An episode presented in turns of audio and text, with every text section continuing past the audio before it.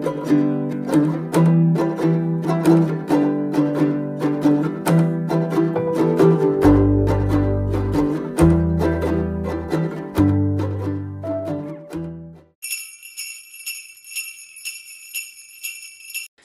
vítám vás u nové epizody podcastu a zároveň vás vítám v novém roce 2022. Doufám, že se vám daří dodržovat všechna novoroční předsevzetí.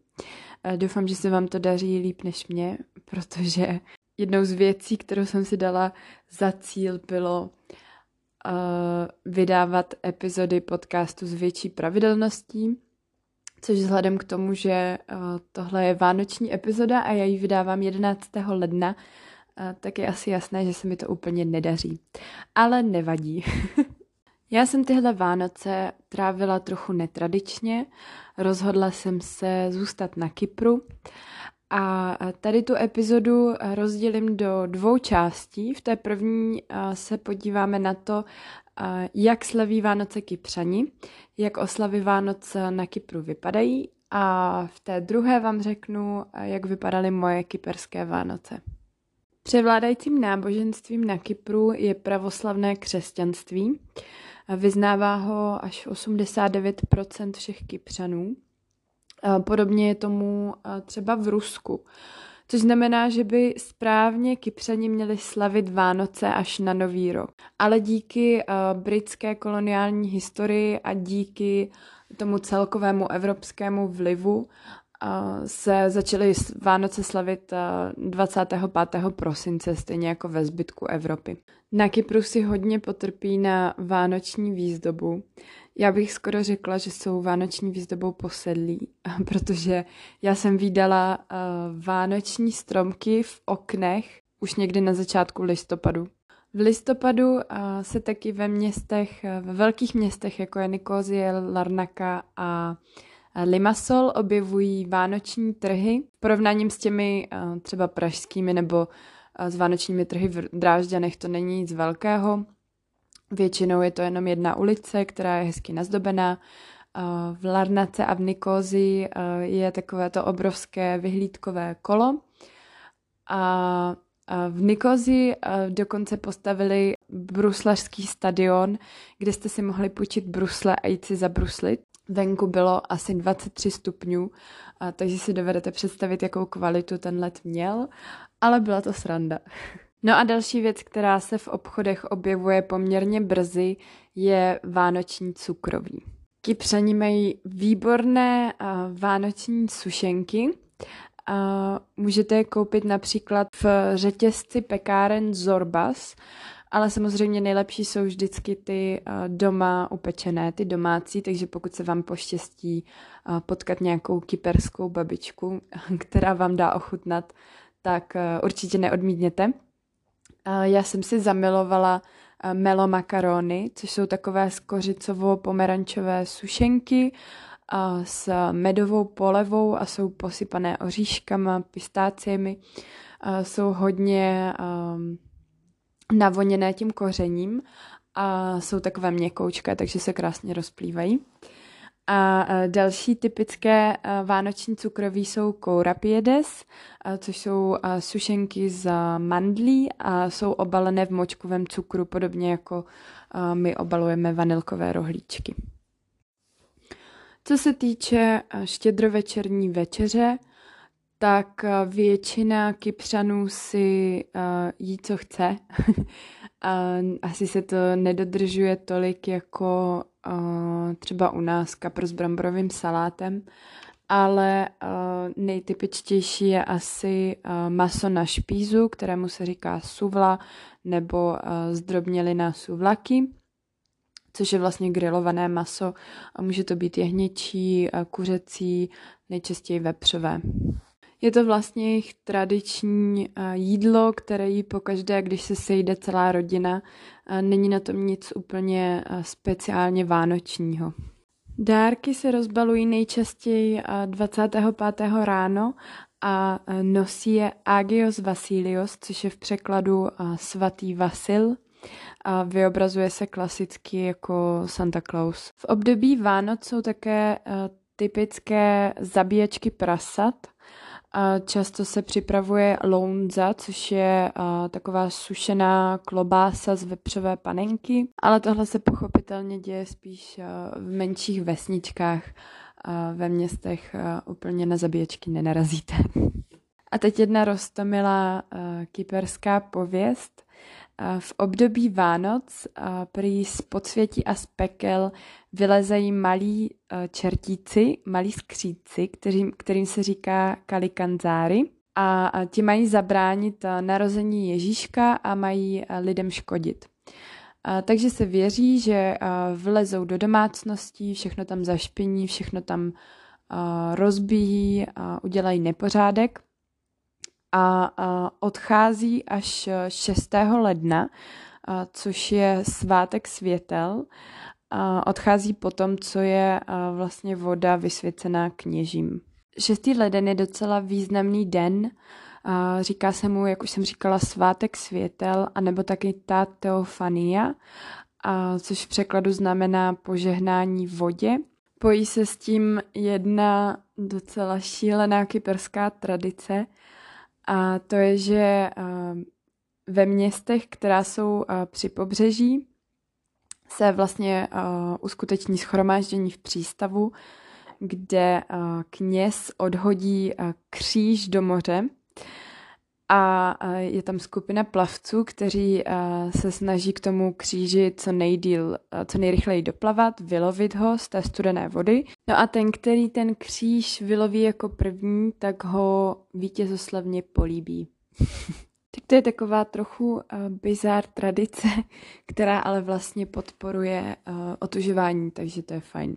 No a poslední sladká tradice na závěr a tak to je koláč Vasilopita, který se peče 1. ledna na nový rok. A je to takový piškotový koláč, který se posype moučkovým cukrem. Často na něm bývá číslicí napsán nový rok. No a zajímavé na tomhle koláči je to, že se do něho zapeče mince, která je zabalená do alobalu. A pak, když se ten koláč krájí, tak se nakrájí přesně na tolik dílů, kolik uh, má uh, ta rodina členů nebo uh, kolik lidí ho bude jíst.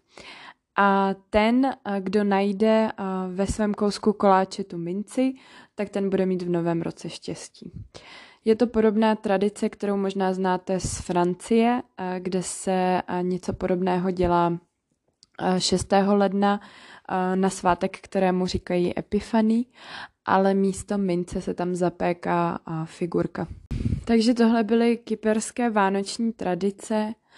V reálu si myslím, že tím, že vlastně na Kypru se mísí tolik kultur, ať už historicky, tak i vlastně těch současných a současných vlivů okolních států Evropy, tak jsem z toho měla pocit, že si každý slaví Vánoce tak trochu po svém Eh, že tam nejsou nějak eh, hluboce zakořeněné tradice, které by se musely dodržovat. Taky jsem měla pocit, že, to pro ně, že Vánoce pro ně nejsou úplně tím nejdůležitějším svátkem.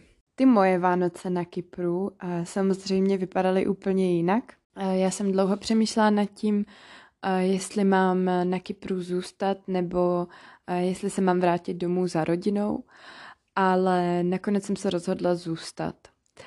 Nebyly to první Vánoce, co jsem trávila mimo domov. Jedny Vánoce jsem strávila na Novém Zélandu a přijde mi to vlastně fajn. Jednou za čas si vyzkoušet něco jiného, zkusit trávit ty Vánoce úplně netradičně a trochu víc podle sebe.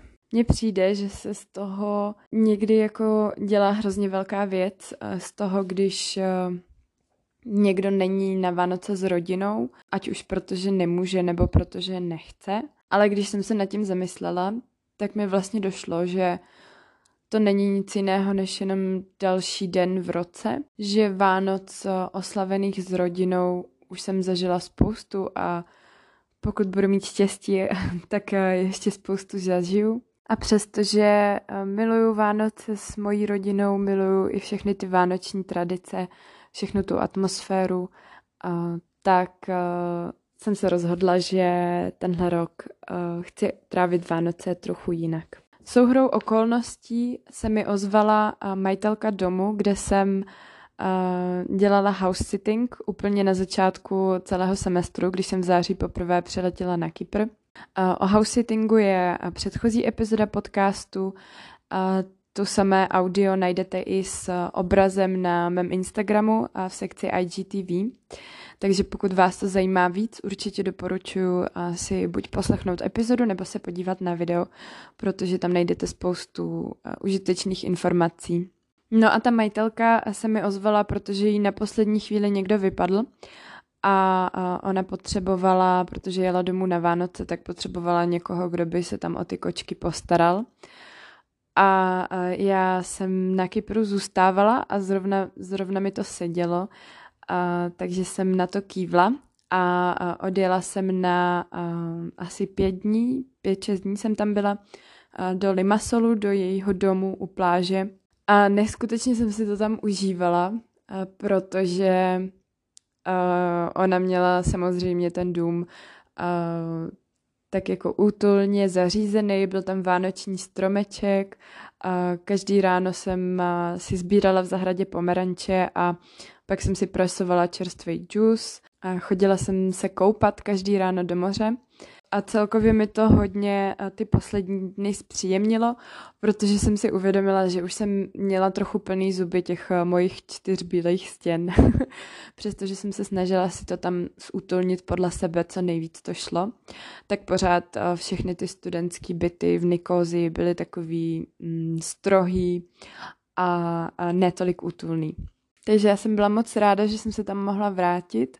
Uh, ještě bylo vlastně zvláštní to, že jsem se vrátila úplně na to stejné místo, kde uh, celá ta moje cesta začínala. Takže se to tak jako hezky uzavřelo nakonec. Jedna z těch uh, možná nevýhod uh, toho hlídání domu bylo, že jsem měla zakázáno pozvat si návštěvy. Takže jsem tam byla celou dobu sama do toho Limassol od Nikozie je asi hodinu autobusem, takže se nedalo tak často dojíždět za kamarády, protože já jsem měla všechny kamarády v Nikózii. Takže jsem tam trávila hodně času sama. A přemýšlela jsem o tom, uh, jestli bych uh, třeba zvládla být na Vánoce sama.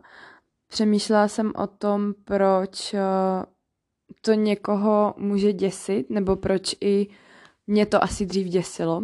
Protože tenhle rok jsem měla asi poprvé pocit, že bych si to dokázala představit a že by to pro mě nebyla úplně tragédie.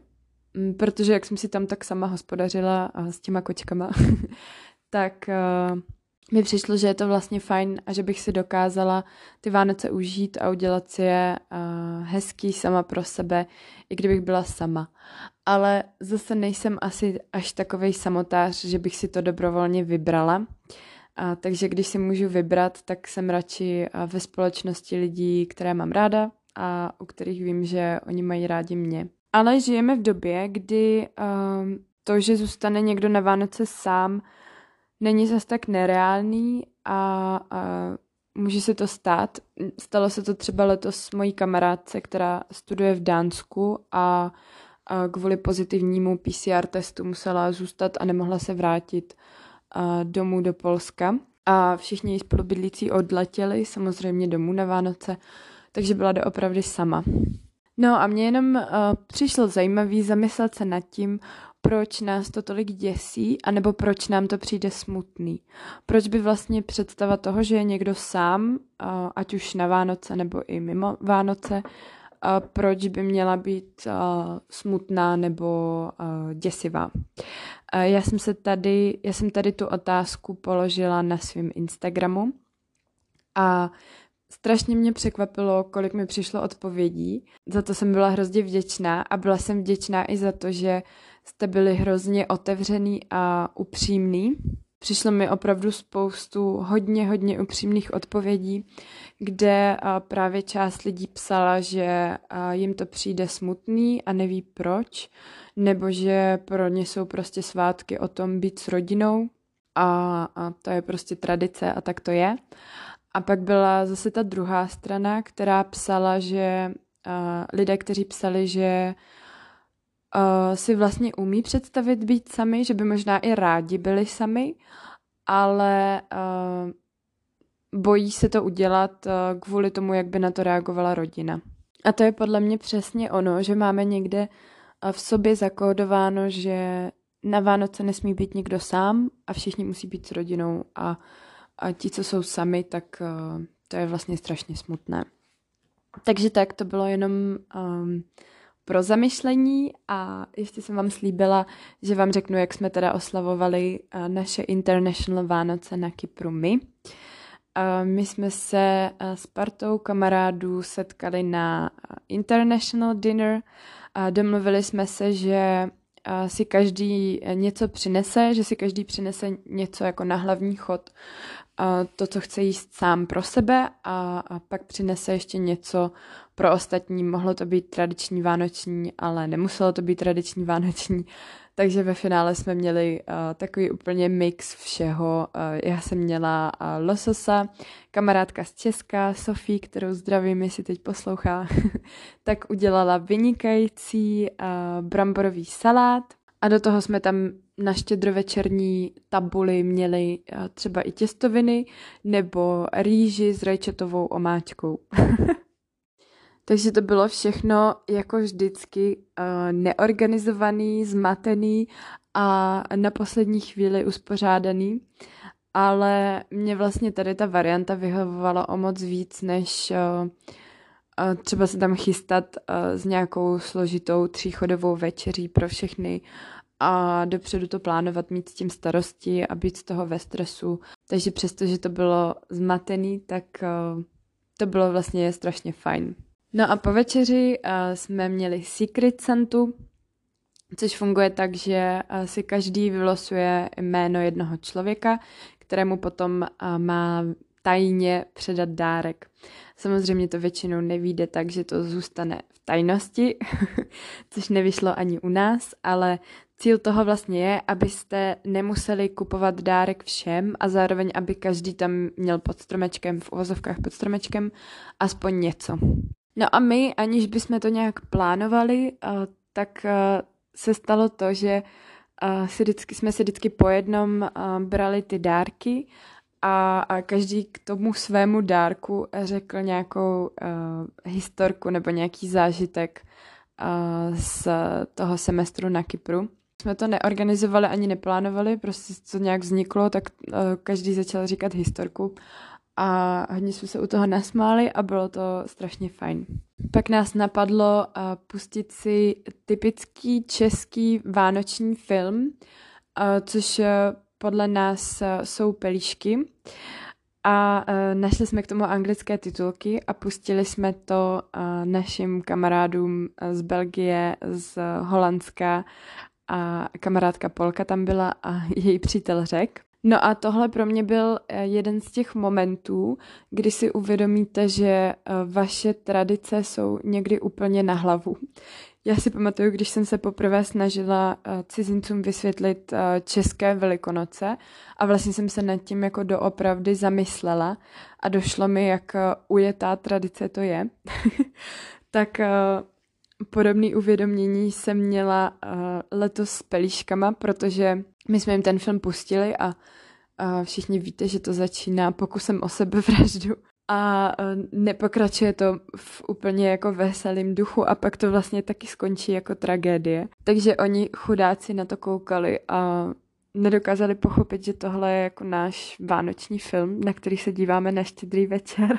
Ale tohle je jedna z věcí, tedy ten český humor, který já mám na svoji zemi ráda a uh, jsou to věci, co se nedají úplně přeložit, co se nedají uh, úplně přenést a vysvětlit někomu, kdo v té zemi nevyrůstal. Takže já jsem si letošní Vánoce užila, přestože byly jiné, přestože neměly tolik tu vánoční atmosféru a přestože nebyly v obklopení rodiny, ale čas s rodinou si užívám teď po návratu do Česka a ještě nesmím zapomenout pozdravit kamaráda Mat, který se za mnou o Vánocích na Kypr vydal. No a poslední, co bych vám chtěla říct a co je taková message tady toho dílu, je nebojte se udělat si Vánoce i jakýkoliv jiný svátky, i vlastně cokoliv jiného v životě, jenom podle sebe.